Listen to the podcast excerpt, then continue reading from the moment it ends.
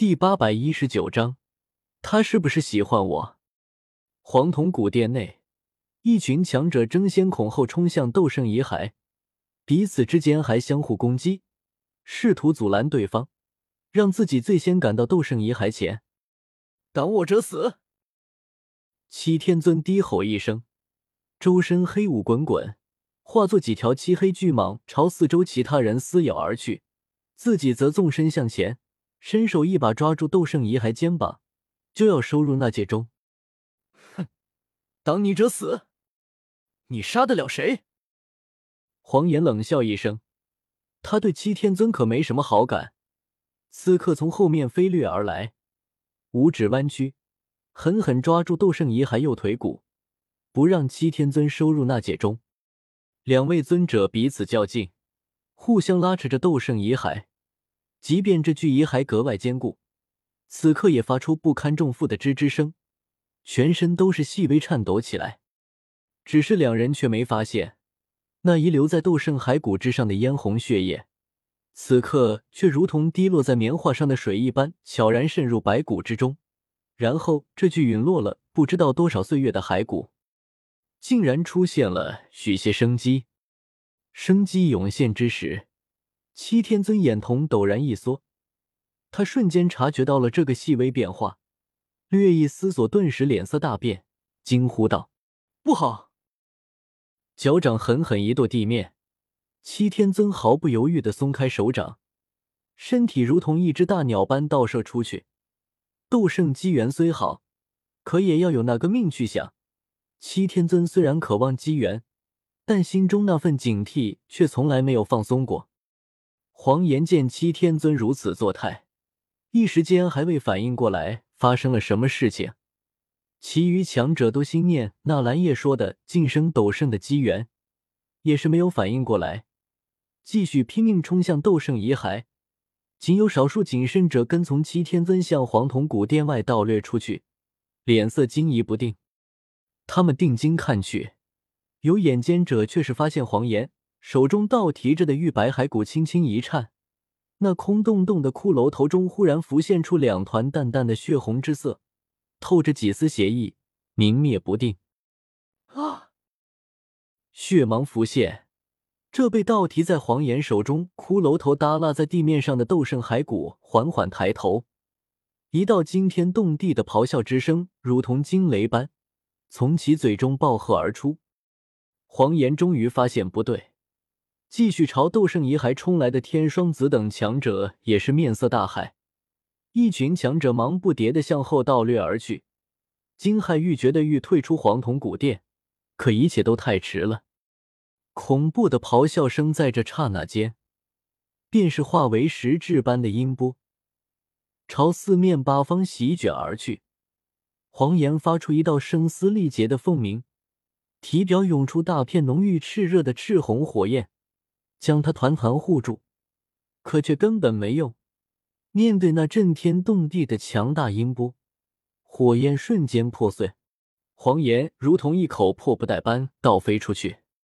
天双子等强者也没好上多少，他们拼命向黄铜古殿外退去，可音波在下一刻就追上了他们。众人施展各色斗技，拼命防御，但却根本无法抵御这强大的攻击。修为弱者当场身体炸裂，化为一团血雾；修为高些的人，则和黄岩一般被冲得倒飞出去。半座黄铜古殿瞬间破碎，就像是遇到了一场百年罕见的大台风。数人合抱的黄铜大柱、勾心斗角的厚重屋檐，全被吹飞出去，碎成漫天残片。凤青儿实力不够，并没有去争夺斗圣遗骸。依旧停留在黄铜古殿大门旁，远远看着。此刻见到这恐怖的一幕，吓得花容失色，仓皇转身就向广场上飞去。其余天妖皇和其余斗者、魔兽也无不转身逃跑，然而速度还是不够快。风暴迅速追了上来，同时半座黄铜古殿的残片也成了凶器。这些残片在音波的冲击下，已经达到了一个令人恐怖的速度，威力比弹片还要吓人。吃，吃，吃！吃！无数残片漫天飞舞，许多斗者和魔兽都被残片击中，他们的斗气防御瞬间被击破。有人被锋利残片削去半截手臂，有人被细小残片洞穿胸膛，血腥气弥漫整座广场。呼呼呼！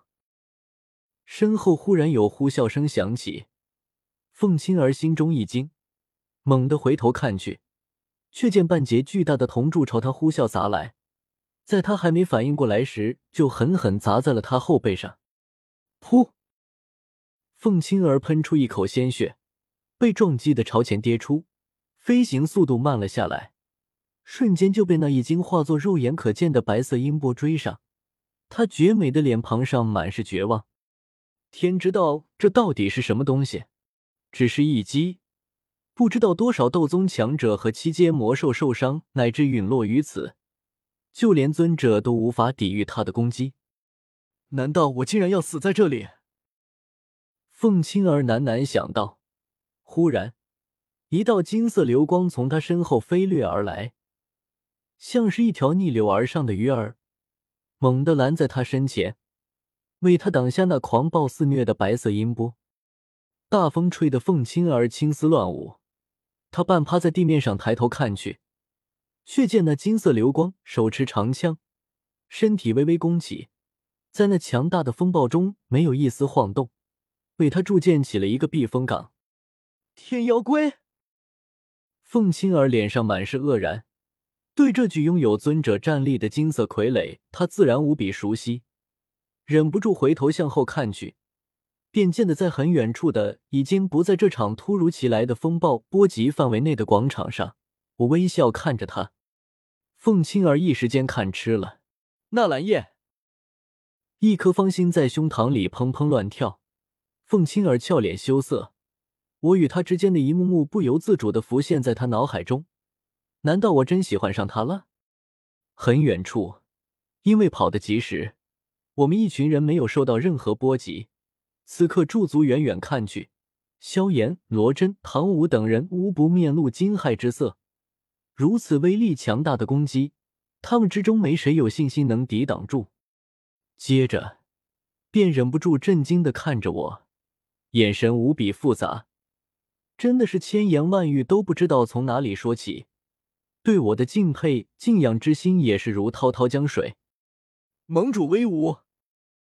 纳兰叶，你是怎么看出来的？盟主太厉害了，能跟随盟主是我们的荣耀啊！